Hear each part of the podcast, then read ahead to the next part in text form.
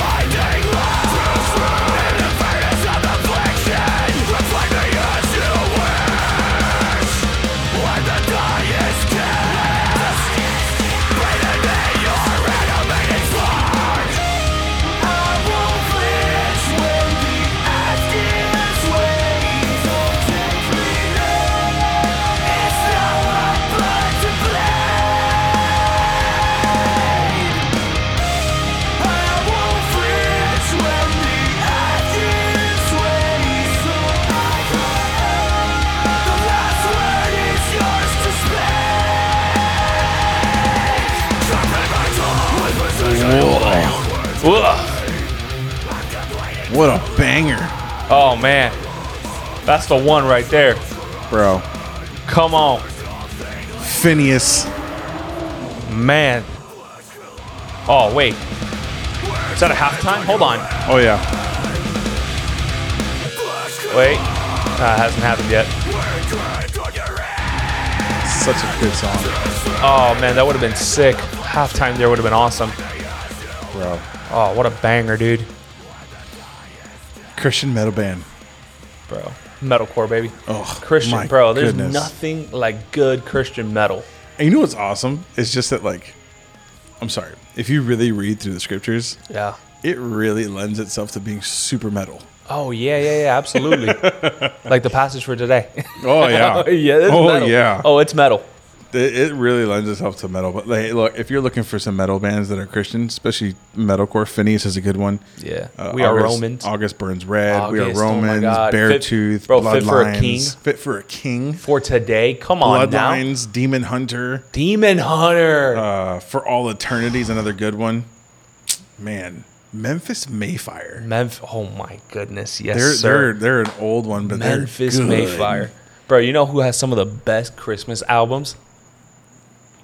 August. Yes, August Burns Red has an amazing Christmas. Bro, the best Christmas stuff. oh man, And you would never think, dude. You would never Oh. think listening to like their regular albums. no, and, you would never think. Bro. Oh, Wolves at the Gate is another really Wolves good at the. Gate. Ugh. Oh, my goodness.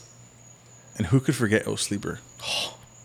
Oh no. I was I was first turned on to Christian metalcore with Oh Sleeper, uh, with a song called The Finisher. Okay. Oh my gosh! Okay. And it's literally like, it's it's literally the fight of Armageddon Mm-hmm. and Revelation, Yeah, I remember it. and it's it's literally talking about Jesus cutting off the devil's horns, That's sick. bro. That's sick.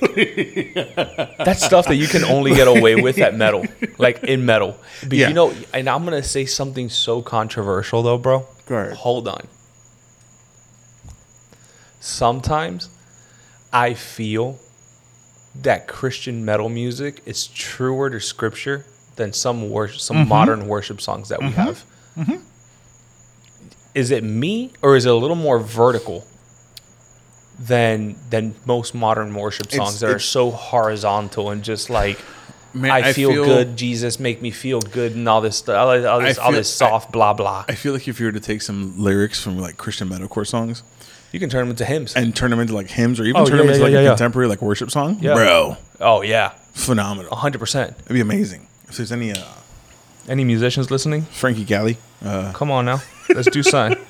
Let's do sign. Johnny, actually, I actually had a buddy named David. Was his name David? No, his name was not David. I'll have to go back and remember his name. But also he has, fumador. He, yeah, and also fumador. shout out. big shout outs, homie. Uh, Miss but- you, dog. But it was it was a buddy. It was actually a buddy of me and David's. That's what it was. It was a buddy of me and David. His his, name is Andres. Um, he has a band called uh, oh my god, The Saving. The saving. The Saving. Okay. and he does it's like a one man band he's only a studio band he does every instrument and he does all the singing and all the screaming and everything else Oh, And wow. it's, he has one song called Bathsheba Nice. It's like he has some songs where he literally just takes passages of scripture What? and just screams them, wow. bro. Is he on Spotify? Yeah, he is actually. He is. The saving Bathsheba. I can't find it, but okay. I'll look for it Whatever. later. Anyways, what's your favorite metalcore band? I would have to say I'm a little biased because I like to. I've seen them in person, Mm-hmm. so I'm like, oh man, I like Bear, nah, nah. They they've gone a little too mainstream for my for my for my liking. Fit for a King. Yeah, fit for a king and for today, Mm. bro. For today, uh, I have a buddy of mine, firefighter now. Big shout outs. You know who you are. We went and we caught them in Orlando, and fit for uh, for today, and it was just one of the best experiences. Like mm. hanging out, like spending that spending that weekend with them, hanging out, driving up there, doing that thing, and then the and then the show. Mm. The show was just absolutely phenom out of hand, phenomenal. Mm. I've seen Fit for a King, you know, Beartooth, um, and then I I really started getting into it with Beartooth, mm-hmm. and this I you know I started getting into it later in life. I was already Right. like in my late twenties, starting to to get into metal. I had I, I wasn't I wasn't a metalhead. I just I Right. couldn't for I whatever reason for whatever reason I couldn't get into it. I was always I always liked hip hop and rap and things like that. I later in life I got into jazz and some blues, Mm-hmm. Latin music and things like that. I started really like expanding my Your, pa- your musical palette. my musical palette later in life and once I once I really like delved deeper into into really expanding that palette life just hasn't been the same and it's so thankful for it Is it? Is it so thankful Is for it, it, difficult to listen to music sometimes? With such a broad palette. no absolutely not Oh man. because there's always something to listen to See, but I find my issue. I find my issue because I have a pretty broad palette as well. But I find my issue in listening to music sometimes that because there's so much to listen to, sometimes I don't know what to listen to, Mm-hmm. so I just don't listen to anything. Actually, when I when I don't know what to listen to, my defaults are uh, jazz. This is gonna sound funny.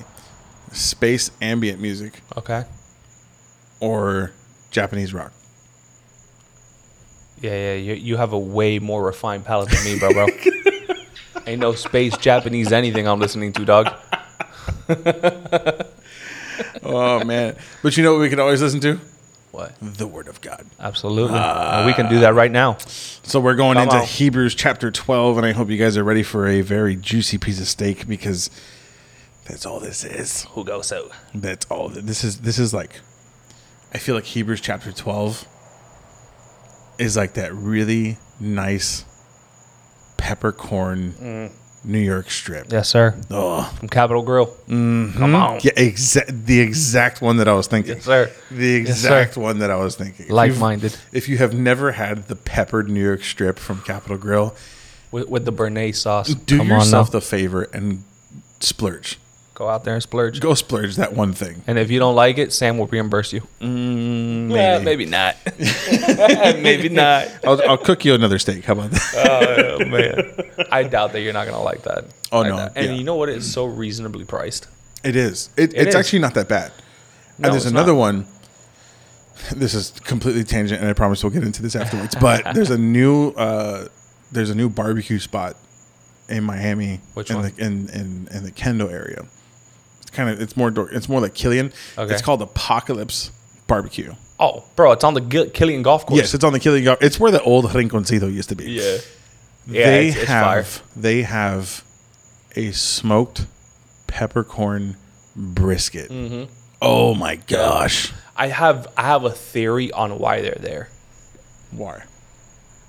I don't know if I want to do this on the air. We won't catch us offline. I have a theory on why Apocalypse is there. Because Killian sucks as a golf course. I'm just kidding. Joke. I'm just kidding. I'm kidding. Kidding. I'm kidding. Kidding. I'm kidding. No, I'm not. All right, so let's jump into Hebrews chapter twelve. We're going for a lot here today, uh, so stay tuned. Let's do this.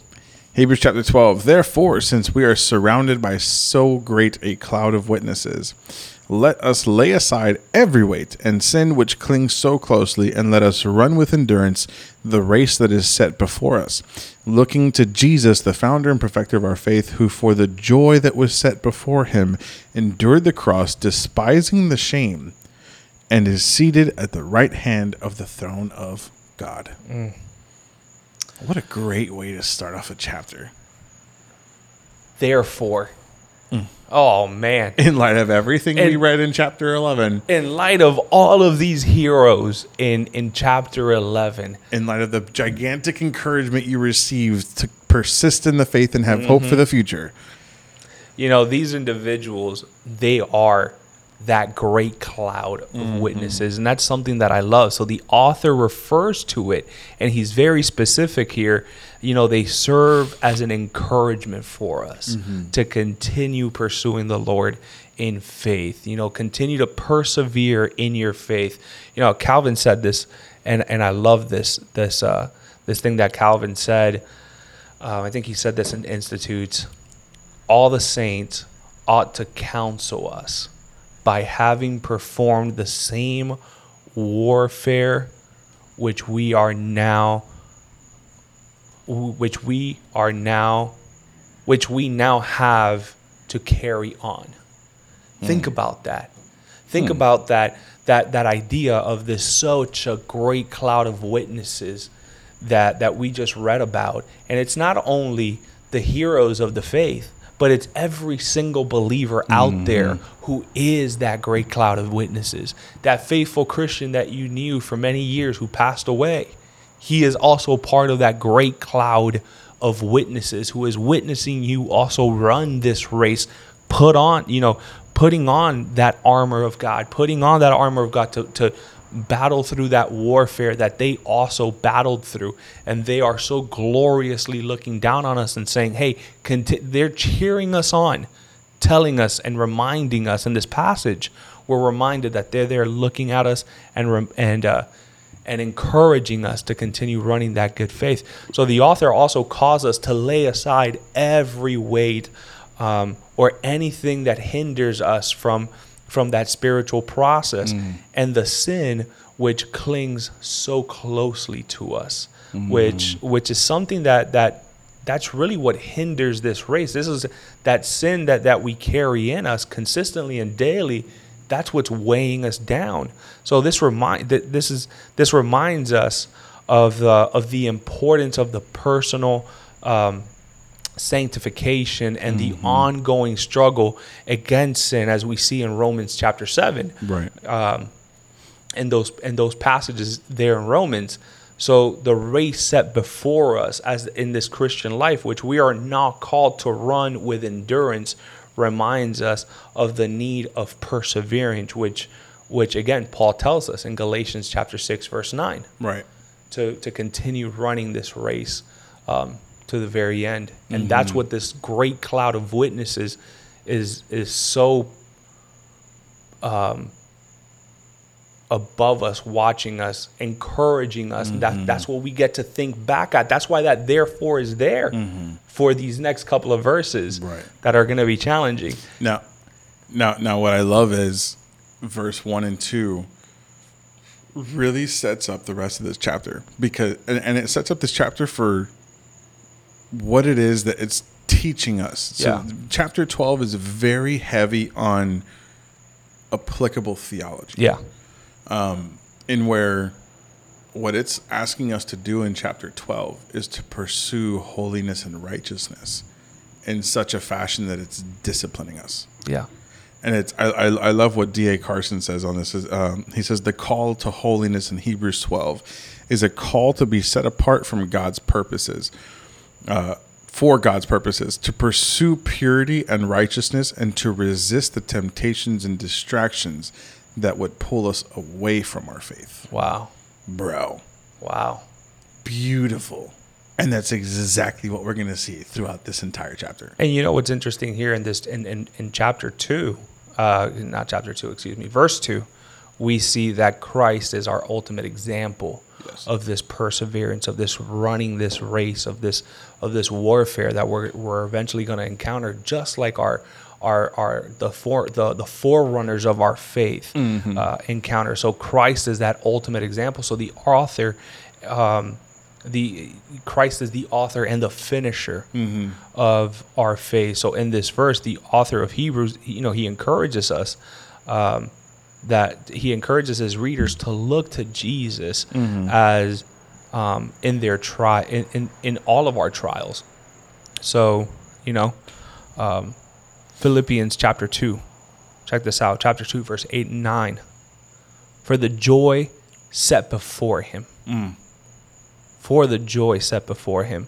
So, you know, we were it points us to the reward of Christ as our as our main focus. Right. It, it was for the joy that was set before him that Christ continued faithfully to the cross. Mm-hmm. It was for the joy set before him that that that he, that he suffered and he was tempted and tried to the umpteenth degree. To, you know, he exhausted that barometer of temptation to the point where where he couldn't even be tempted anymore because it was for the joy that was set before him. Mm. So, Or even Isaiah fifty three eleven. absolutely. That one's, Absolutely. That one's beautiful as well. Like, uh, this is NLT just because I looked it up really quick. I'm so sorry. Uh, when he see when he sees all that is accomplished by his anguish, he will be satisfied, and because of his experience, my righteous servant will make it possible for many to be counted righteous, for he will bear all their sins. This is this is a joy for Jesus because he's looking forward to the reward of his bride being with him.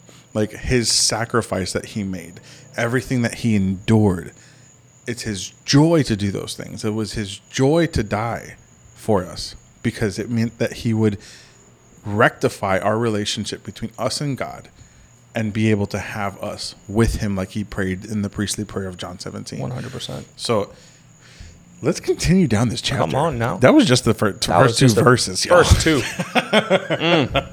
And I didn't even Get- give my Spurgeon quote. bro. Get get ready for a wild ride. Here we go. Verse 3. Consider him, Jesus, who endured from sinners such hostility against himself, so that you may not grow weary or faint hearted. In your struggle against sin, you have not yet resisted to the point of shedding your blood. And have you forgotten the exhortation that addresses you as sons? My son, do not regard lightly the discipline of the Lord, nor be weary when reproved by him. For the Lord disciplines the one he loves and chastises every son whom he receives. Oh, Wow. I can't. Just think about that for a second. Uh, verse 3.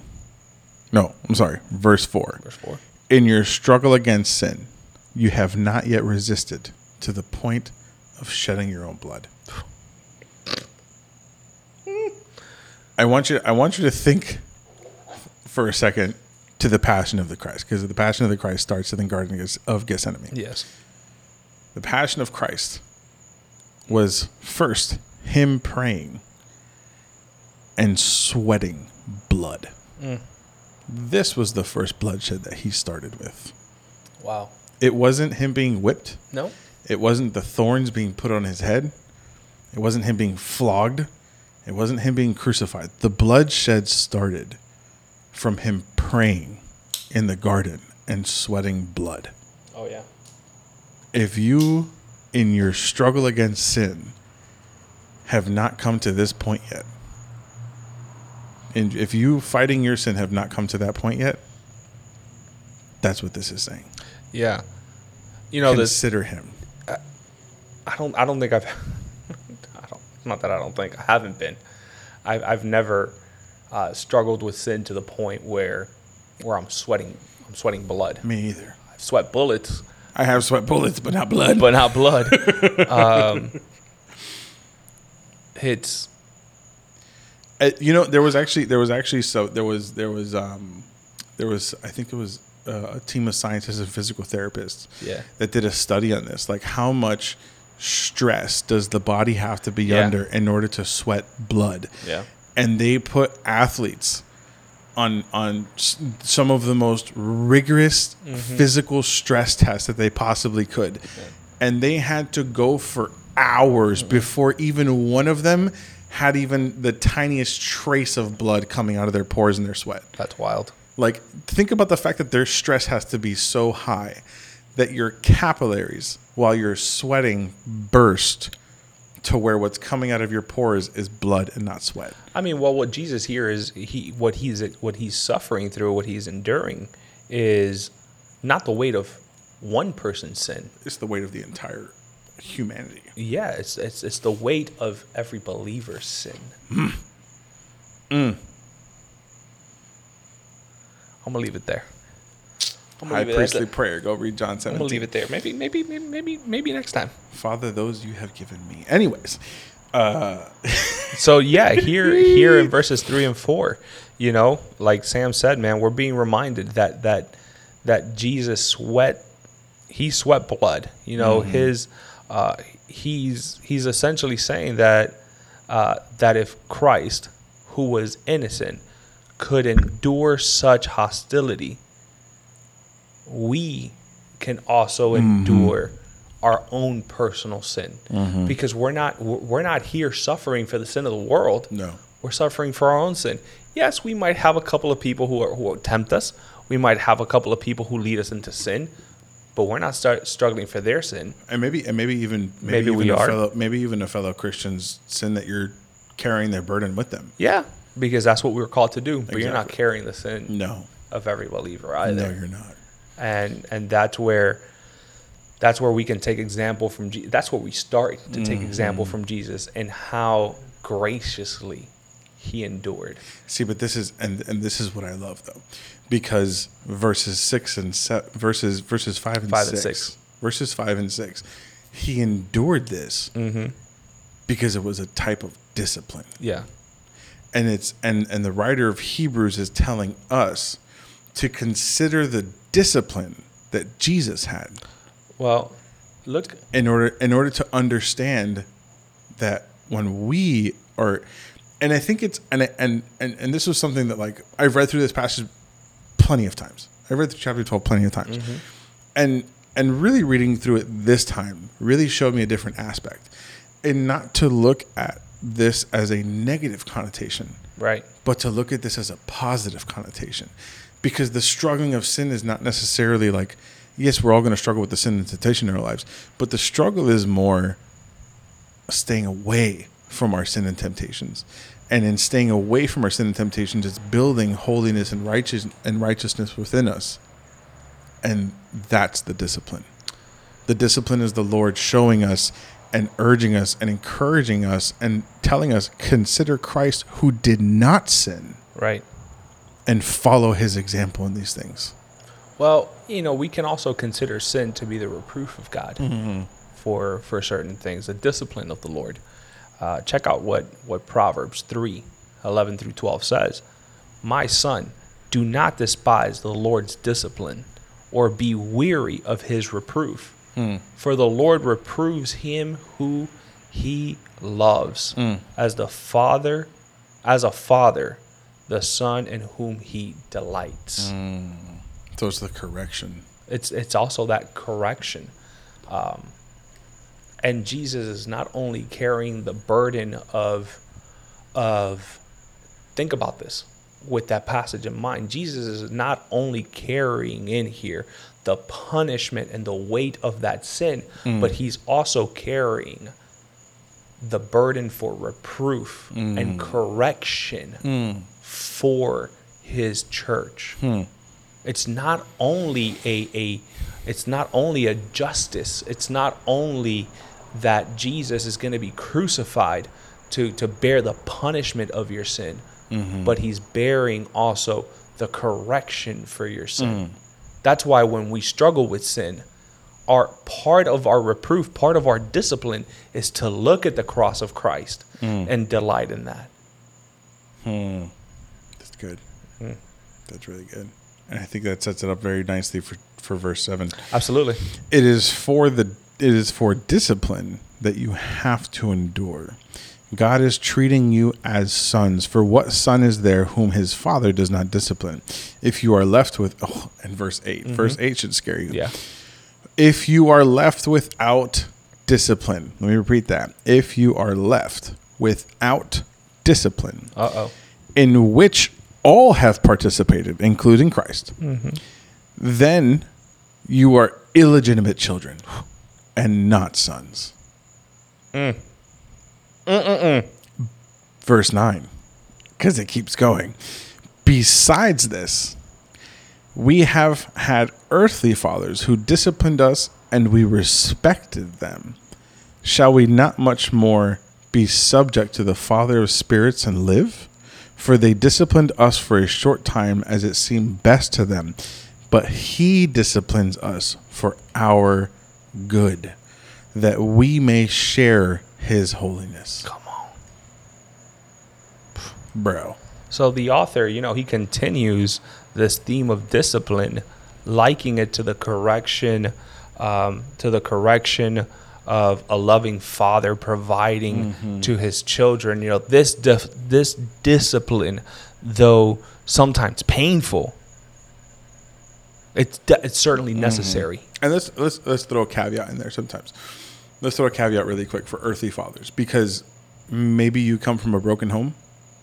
Maybe you had just a single mom. Maybe mm-hmm. you were raised by an aunt or an uncle or a grandparent. Sure, They still disciplined you. absolutely. Replace father for whoever it was that raised you. Oh, I like that. That's really good.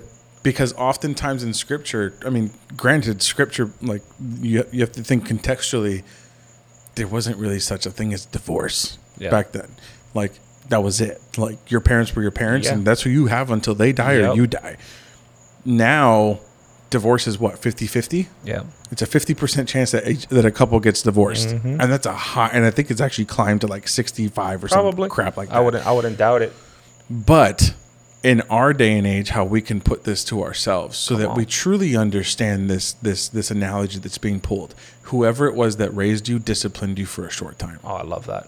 That that's so good. I mean, because considering now what what what this 21st century family unit looks like, I oh. mean, the the family unit is being stripped It's piece been by piece. destroyed. It's been it's it's being slaughtered piece by piece um, with whatever agenda you want to you know blame that on. Broken But- homes, agendas, the- blended families. doesn't matter what it is. yeah, the woke stuff, whatever. All the all this stuff that's that's continually continually um, uh, deteriorating the family unit as it was intended. Mm-hmm. What I what I love, um, John Owen said it so brilliantly, bro. He says this: God's discipline is not punitive; Mm. it's purifying, and it's absolutely true because there is not one moment where I was disciplined by my mom, grandmother, grandfather. I mean, grandpa. Yeah, Whatever. what a goat. uh, Abuelo. yeah, but my uncle, like I was, I was disciplined Yeah. uh, by the best of them. and uh, Mac not, comes from a family I- of uh, ministers. yeah, uh, yeah, turn to burn, baby. Um,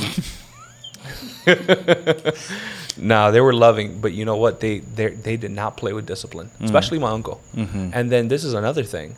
This That- that's Yeah, no, the one the, the one that lives here. Oh, okay. So I will say this that you if you don't have like a core strong family unit, one person that I remember being a disciplinarian in my life, was your and pastor. no, yeah, yes, yes, later in life, Right. When I sought that out, but teachers in school, Oof. there were some teachers, bro, disciplinarians. Or even a coach that you had. A coach, oh, definitely had some coaches in my life that were disciplinarians. if you're a, if you're a, if you're an athlete, you know for a fact your coach is like a second father. Absolutely, absolutely. So, um, but for me, like, you know, some of the some of the best teachers that I remember having. One teacher, Ms. Machado, amazing teacher. I had her. She was a math teacher of mine all through middle school, mm-hmm.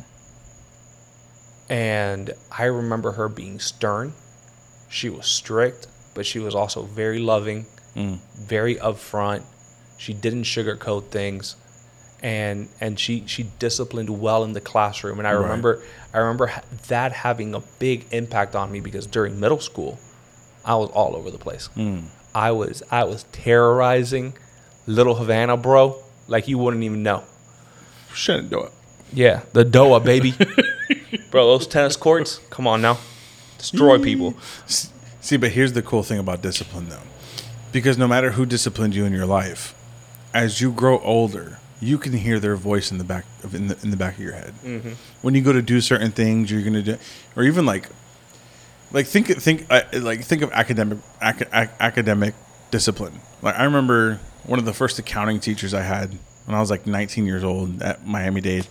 Um, his name was Stanley. Um, he we we walked into his class and he says, "Hey, I have to teach you the accounting process. But understand that when you get into your field, there's no place that does this manually anymore. Everything is run by computer softwares. Everything's run by a system. Yeah. It's all plug and play it's all digital but you need to know the system. You need to know the process because if you ever do need to do things off the system, you're not going to know what to do. Mm-hmm. And I always remember that. I, I, I, I, do accounting work now. So I always remember those words that I need to know the process. I need to know how things work because if I need to do this offhand, Yeah. that's that's what has to be done.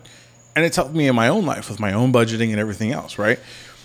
It's somewhere along the line, whoever disciplined you in whatever field or whatever area it was, whether it was life, whether it was your career, whether it was schooling, whether it was your talent, whether it was a sport, whatever it was, Yep. you are always going to remember that person's discipline. And when you try to teach someone else, you're going to teach them out of the same discipline that you had. Mm-hmm. And this is exactly where this passage goes in verse 11. For the moment, all discipline seems painful rather than pleasant, but later it yields the peaceful fruit of righteousness to those who have been trained by it. Hmm. That's beautiful because while God is trying to discipline us in really like holiness and righteousness and staying away from our sins and learning how to overcome them and learning learning all these different aspects of living a Christian life and following Jesus' example while it's painful, yes, because it's painful to, to quell yourself for your sin. You're pruning yourself. You're cutting pieces of yourself off.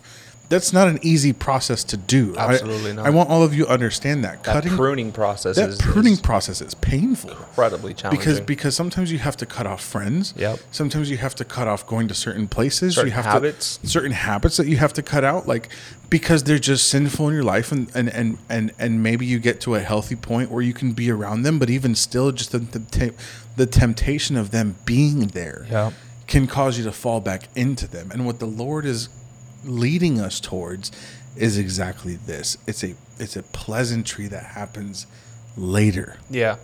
So y- this is, and this this will speak into this, uh, this idea that I'm want to share Go ahead. that we. So on social media now, I remember there was a time where discipline was a bad word, Mm-hmm. but now the tides are changing. Oh, absolutely. Discipline is a great word. Especially with people trying to do diet fads, yeah, yeah, yeah, workout yeah. routines. All these fads, all these like, and now everyone's a guru on everything.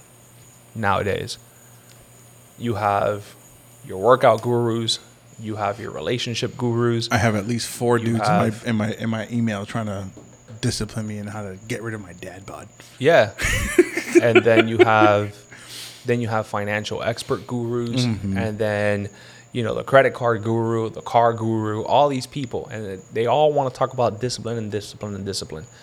But then you have a special type of guru, Mm-hmm. which is the social moral, the social mores people, the people that are pursuing morality and all of these things. Mm-hmm.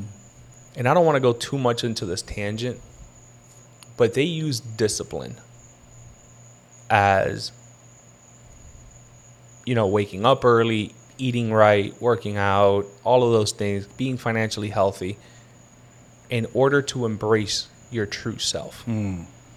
And they don't do anything like uh, I think a bad word for them would be pruning out out of your life those things that are negative, mm-hmm. those things that could be spiritually toxic and mm-hmm. detrimental. But society is so flipped on its head Yeah. That people are starting to embrace any idea that any person can have, even to the very origins of the gender that you were born into. This is what I'm this and this is where I'm getting at. I know it's a little uh, far fetched from where we're at, but the and I'm speaking mostly to the Christian church here Yeah. to believers. There are certain things that we need to be disciplined about. Mm-hmm. But that discipline that we ought to have as believers to continue pursuing the Lord, the Lord is eventually going to ask you to prune out of your life the, that spiritually toxic garbage mm. that the world is spewing out. And we see it mm-hmm. all over the place. Mm-hmm. There's an agenda with every network. There's an agenda in the books. There's an agenda with with everything. There's an agenda. Oh, absolutely. If you are not being asked to cut out the spiritually toxic, that that right there, that what's telling you that everything in you is good and just to embrace it, that don't change for anyone and all of these things. That's the kind of stuff we need to cut out. Mm-hmm. And I, I, I'm not very eloquent about this because it, I haven't really thought that through um, completely. There's and there's ways that I talk about this that I can't talk about this right here, right now. but beware It's much more rough. beware of the people that are telling you that you're perfect the way that you are because Jesus himself, your maker and creator, created you in a way that you need to be pruned spiritually. Yeah. And and and and that's that's not to say that you have to perfect yourself before you come to him. Hmm. But come to him as you are Absolutely not. and he will do the rest. Yeah, and this is this is what I love about about our about this this this show this this this podcast that Sam knew exactly where I would fall short, and yes, absolutely, Jesus will take you. He does. He knows all of your f- shortcomings. He knows all of your downfalls. But that's why I prefaced before I got any deeper into it. I'm talking to the church here Yes. true believers, mm-hmm. people who are currently being sanctified, people who are struggling as mm-hmm. Christians with with certain things out there. Pruning has to happen Oh, absolutely. for the Christian. if it doesn't, then there's an issue. If you're coming to the, if you're coming to the Lord for the first time, come as you are. Mm-hmm. You know, in whatever way, shape, form that you are right now. Give your life to Jesus, And he'll transform you. and He will transform you. Absolutely, He will. Now, now, now, here's the cool thing because in, in in this passage, it's really talking about the discipline side, and and verses seven through eleven really tell us that that discipline is going to be hurtful. Yeah, it's going to be challenging. It's gonna be it's gonna be challenging. It's gonna it's gonna stretch you in ways that you not that you never imagined that you would be stretched, but ways that you don't want to be stretched. Um, and that's just the cost of discipleship. Right. And if you want to know more about that, go back to one of our way earlier episodes. And Second we episode. about that. Was it our second I think it's episode? our second oh, man. episode ever. That one had really bad audio. We might have to re-record. we had bad we had bad equipment at that time uh, but uh, what i love is that and and and and just in the format that scripture always does it always i don't want to say that it gives you the bad news first because there's no bad news in scripture There is. except that you're a sinner um, Oh, there's bad news in there. There's bad news in scripture that you're a sinner and you're going to hell if you don't accept Jesus Christ. Absolutely. But other than that, like scripture, how it sets itself up is it tells you the painful parts Yeah. first. Yeah. I won't say bad. I'll say the painful, part painful part. first. And then it gives you an encouragement. And that's what 12 through 17 does. Yeah. So so check this out. It says, therefore, in light of in light of all this All painful process that you're going to go through of discipline, because you're God's child and He's going to do it. Lift your drooping heads and strengthen your weak knees, and make straight paths for your feet, so that what is lame may not be put out of joint, but rather be healed. Strive for peace with everyone, for the holiness without which no one will see the Lord. See to it that no one fails to obtain the grace of God, that no root of bitterness springs up and causes trouble, and by it many become defiled. That no one is sexually immoral or unholy like Esau, who sold his birthright for a single meal. For you know that afterward, when he desired to inherit the blessing, he was rejected, for he found no chance to repent, though he sought it with tears. Wow. Wow. There's an encouragement in that. Hey, this is going to be difficult, but buck up. You have to. And I, I went, I went, I went through and uh, if you have a Bible of references, I love Bibles of references. If you don't have a Bible with references, Got one. please get yourself a Bible with references. Well, you don't have to. You don't have to don't get one. have You can go You can- you can see it at online. ESV uh, is it .org .com. Let me I think see. it's I think it's .org. uh, ESV.org has all the references. ESV.org has all the references, so you don't even have you don't even have to get a Bible that has references. You can find this online. But I went through and got some of these uh, references. So like. Verse 12 says, Therefore, lift your drooping hands and strengthen your weak knees. Go over to Isaiah 35, 3 and 4. It says, Strengthen, strengthen the weak hands and make firm the feeble knees. Say to those who have an anxious heart, Be strong, fear not. Mm-hmm. Behold, your God will come with vengeance, with the recompense of God. He will come and save you. Yeah. So it's not just telling you, like, hey, buck up, but it's telling you, like, hey, strengthen yourself through the Lord because he's going to come and save you in those moments. Verse 13, and make straight paths for your feet so that what is lame may not be put out of joint. This one's really good. Proverbs 20 through 27. It's kind of long, but I'll give you 26 and 27. Ponder the path of your feet, then all your ways will be sure. Do not swerve to the right or to the left. Turn your foot away from evil. So it's telling you in this process of discipline, in this process of straying away from your sin and learning how to deal with it, don't go in the ways that it's going to make you sin. Absolutely. Don't go in the ways that it's going to make you sin. The second part of 13, but rather be healed. Therefore, confess your sins to one another and pray for one another to you that you may be healed. The prayer of a righteous person has great power as it is working. James 5, 5 16. And then mm-hmm. Galatians 6 1. Brothers, if anyone is caught in any transgression, you who are spiritual should restore him in a spirit of gentleness. Keep watch on yourself, lest you too be tempted. So, what that second part of 13 and but rather be healed. You need to be part of a believing community who is going to rally around you and help you fight these temptations and help you keep away from your sin. It's people that you can go to and confess your sins to and have people who are going to encourage you rather than condemn you. There, there is no such thing as a lone wolf Christian. Oh, absolutely not. Absolutely no such thing. Even if you are in a remote part of the world, um, there's always going to be other believers around you. Given that you're not living on a little island by yourself, Right. that's not common. If you are, you're probably not listening to this podcast. Nope. but if you're in a city in a metropolitan area, if you're if you're somewhere where there's a little bit of a community, go find the fellow believers. Yep. Go find your fellow Christians. They're out there. They are there. There's always going to be a remnant of the Lord somewhere around. Um, you know this this passage is is extremely encouraging because very often we become disheartened um, when we're being disciplined. Absolutely. because we're going through through a time of of of trial, of struggle. Uh, there could be a little bit of of tumultuousness and anxiety there, um, and it's it, it can be it can be it, it can really shake us up because we don't feel like we we don't feel like there we have a savior and I've I've heard a lot of people say I'm calling out to God. I'm calling out to God, and He doesn't answer. He doesn't say anything. Hmm. He doesn't do anything.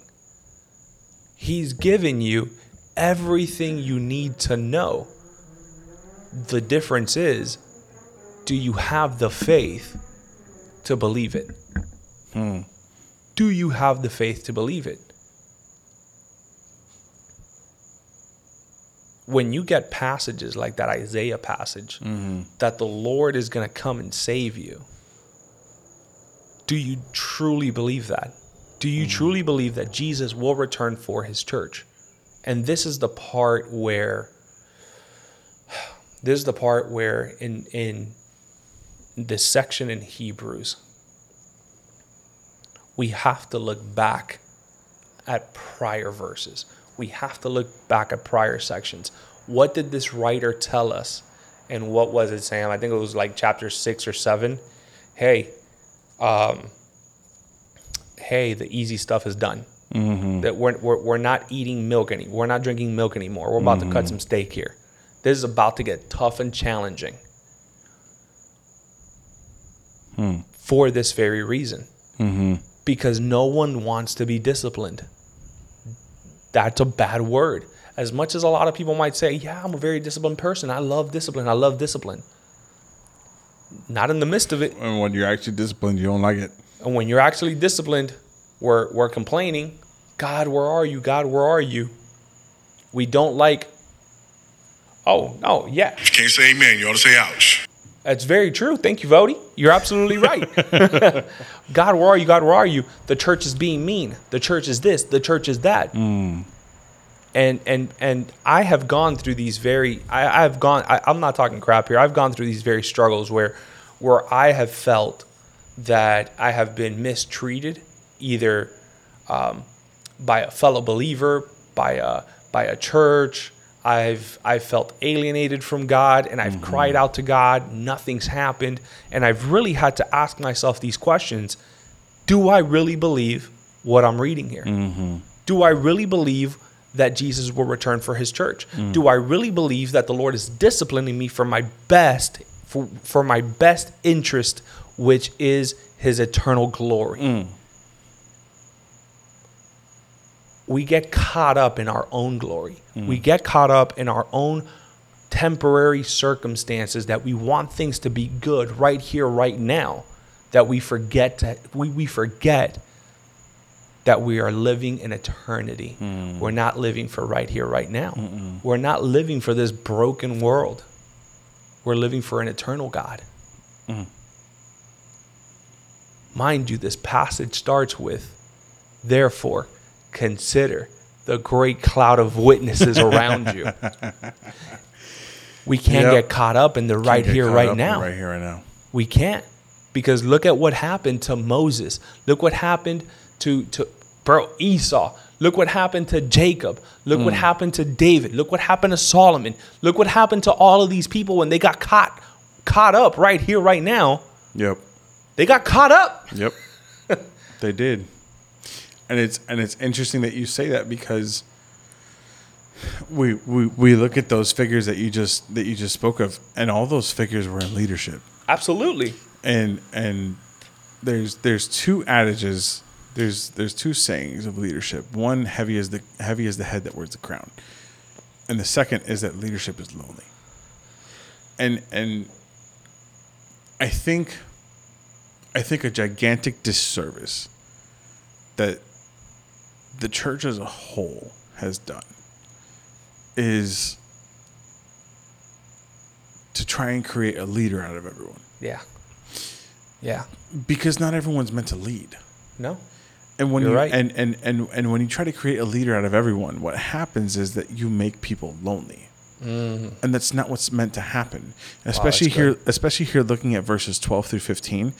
12 through 15 yes, it's it's telling us to do these things, but when you look at the cross references for each one of these things, it's talking about being in community with people and doing this. Yeah. It's not talking about doing this alone. All of this is meant to be done within the body of Christ because you have such a great cloud of witnesses. It's not just the people that are ready with with God in heaven, waiting for eternity, for waiting for the rest of eternity. It's your fellow believers. But it's also now. the fellow believers that you have here and now. Absolutely. So it's like you look at 12 through 15 and it's stating like, look, you have these people that are around you to help you through this discipline.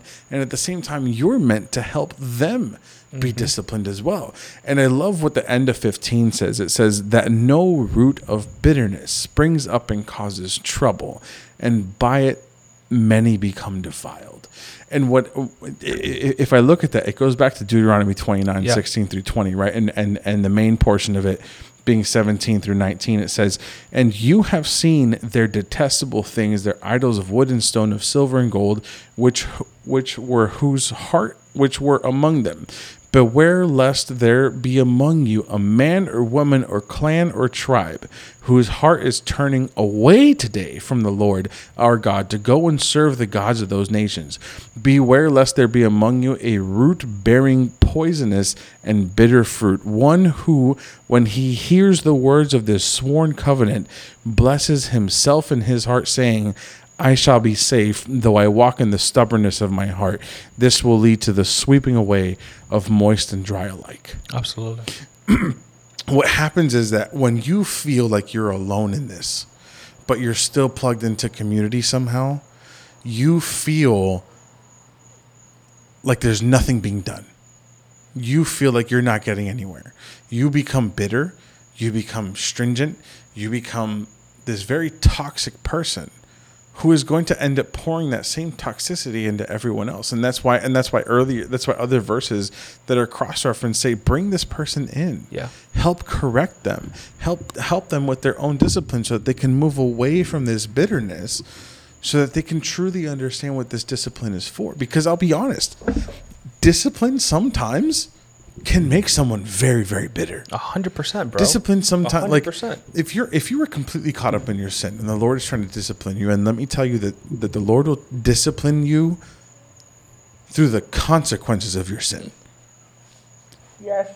Sometimes. in- Also, also the conviction and, weight of our and, sin. and the conviction and the weight of your sin. And, and you know what? Maybe you're serving in your church and you've been caught up in sin for a bit. And, and one of your leaders catches wind of that and says, Hey, I think you need to take a break. Mm-hmm. I think you need to take a step back oh yeah. because you you really need to work on this sin issue that you have going on Right. before you can continue serving. Right now, you're serving out of a, out of a wrong place. Right. You know this this this text in Deuteronomy is really telling us to to watch out for the the effects of the corrosiveness of mm-hmm. sin, because not only does it corrode you, but it'll start corroding Everyone around you. everyone around you. That toxicity, bro, that spreads. How does it spread? I'm not I'm not causing anyone to sin. You're you're right, you might not be, but but the way the, the way that you say things. Mm-hmm. And I've I've gotten I, I say this because I've gotten caught up into this. The way that we say things. Mm-hmm. The double mindedness. Mm. Um, thinking negatively. That someone's always out to get you. Like there's there's always an angle about something that uh, it, this, this can be a very dangerous, corroding sin um, that will take an that that that will affect the rest of your community. Um, and I think a perfect example of that, like the writers points out, it's Esau selling that birthright. That's a big deal. That was a really big deal for Esau. the example of it, of Esau, you know, it, it illustrates the um, the irres- the the irreversible uh, consequences of choosing temporal satisfaction for uh, for eternal blessing. And sometimes, while we're being disciplined, it's easier.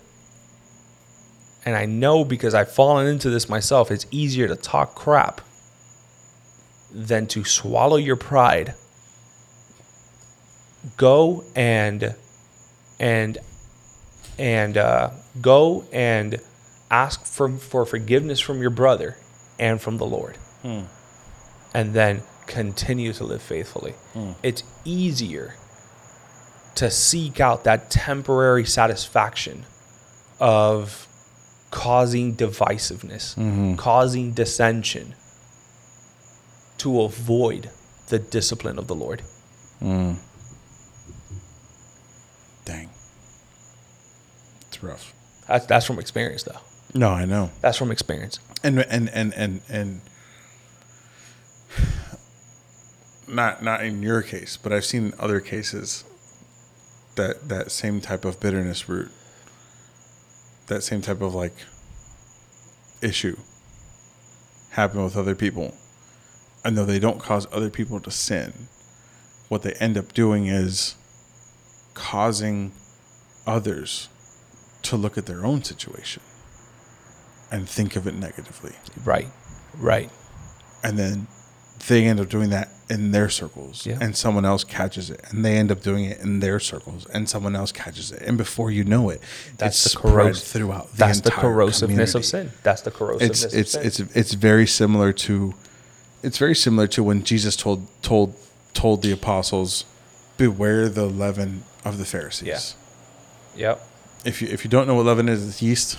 It it ca- it's a it's a And if, growth uh, uh, It's, Agi- it's, it's agitator or it's something a, like that. It's a culture.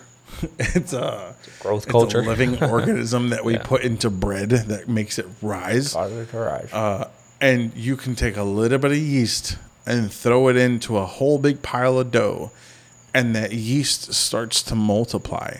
and it's quick and too, by the way. It's super quick. It's quick. and it spreads throughout the entire dough.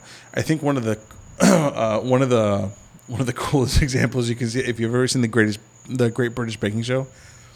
Um, I me and me and my wife love watching that show whenever there's a new season because it's it's very soothing to watch. Nice. Um, but whenever they're doing a bread or something that needs to rise, they add yeast to it, and then they put it into a proving bin, and they leave it in that proving bin for about forty minutes, and they take it out, and the dough, because of the yeast has multiplied maybe three or four times its size. Think about that same thing here with bitterness. mm-hmm. If that root of bitterness exists in within your community, and maybe it's yourself, that root of bitterness can cause bitterness to increase in your community three to four times its size. So I think that's something that's very I think we really have to look at that when it comes to discipline. You can't look at discipline as a bad thing. No. You have to look at discipline as a positive thing. Why? Because it's creating it's it's it's cultivating righteousness and holiness within you and that's what we're pursuing as Christians.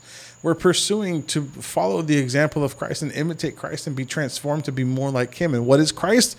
Nothing but righteousness and holiness. Absolutely. And that's what it's telling us in this passage. God is disciplining us as sons and daughters to be more holy and more righteous while we are here on this earth. And what that does is that it leads us to when we are finally with Him, we are perfected. Which which makes the point that he is the founder and the perfecter of our mm-hmm. faith. Just like he was for the great heroes of our faith that, that mm-hmm. we saw last week. Man, I'm going to be honest. 18 through 28 have absolutely nothing to do with it. it doesn't, it doesn't. We'll give you a, we'll give you a quick glimpse. We'll give you a quick glimpse of 18 through 28. 18 through through 28. It's the the kingdom can't be shaken. The kingdom cannot be shaken. It cannot. So, uh, you know this this section it, it basically it contrasts the experience of the Israelites at Mount Sinai with the experience of Christians nowadays, and and and, and in in this uh, first century, um, and also nowadays, it can also um, pour into into the 21st century. So the author, you know, describes Sinai as, as a terrifying experience Oh. filled with darkness, which it absolutely was. Like if anyone touched the mountain at that point Yeah. in time, they would die. you know, gloom and, and storms, whereas Christians have come to Mount Zion, you know, the city of the living God, filled with joyful assembly and, and the presence of Jesus. So the author concludes with the warning and an encouragement. So the warning is that God is a consuming fire, emphasizing his holiness and, and the seriousness of sin. So then uh, the encouragement is that we are receiving a kingdom that cannot be shaken. Mm. And therefore, we should worship God in reverence and awe mm. uh, in light of all of that. That's what it. That's what 18 through 29 really boil down to mm-hmm. is that God is a serious God. God takes sin seriously. And this is why we have passages like 12 through 17. Mm-hmm. This is why we have passages from like 1 to 11, or actually 1 through 3, or 1 through 2, really, where you have, you know, where you have uh, the founder and the perfecter of our faith. Hey, faith. Hey, focus on Jesus. Jesus is that great forerunner. Jesus is the one that all of your heroes of the faith were looking to. And remember, this this whole this whole book of Hebrews was written for a people who who were very well acquainted with ancient Jewish history. Oh, absolutely. They were very well acquainted with all of these heroes. These stories didn't really need to get retold to them, mm-hmm. but they needed to change their perspective Of what and these con- stories were for. Absolutely. And these stories are to point us to Jesus in order that we do not grow weary when we're being disciplined. Mm. Why? so that we can run the race that was set before us, which is to make it to Mount Zion. So we don't get shaken mm. while we're running that race like the Israelites did. Mm. The Israelites got shaken mm. and they missed Jesus. Hmm. Some of them. We can unpack that in the next episode. Come on. Man, it it I, and I want to say and I want to say we can unpack that in the next episode because 18 through 18 through 29 is just as dense mm-hmm. as 1 through 17. And we want to give it the proper respect. And honestly, we want to do it the proper justice for you guys as well as our listeners. So, please catch us next week for the second half of chapter 12. It's funny though. You know what's funny? We've been able to do every single one of these chapters of Hebrews in one shot, except, Except for chapter 6 Yep. and chapter 12. That's right. That's no coincidence. It's no coincidence at all. As as uh, the end of chapter 5 said, we're going into deeper theology. Absolutely. We love you guys. Grace and peace.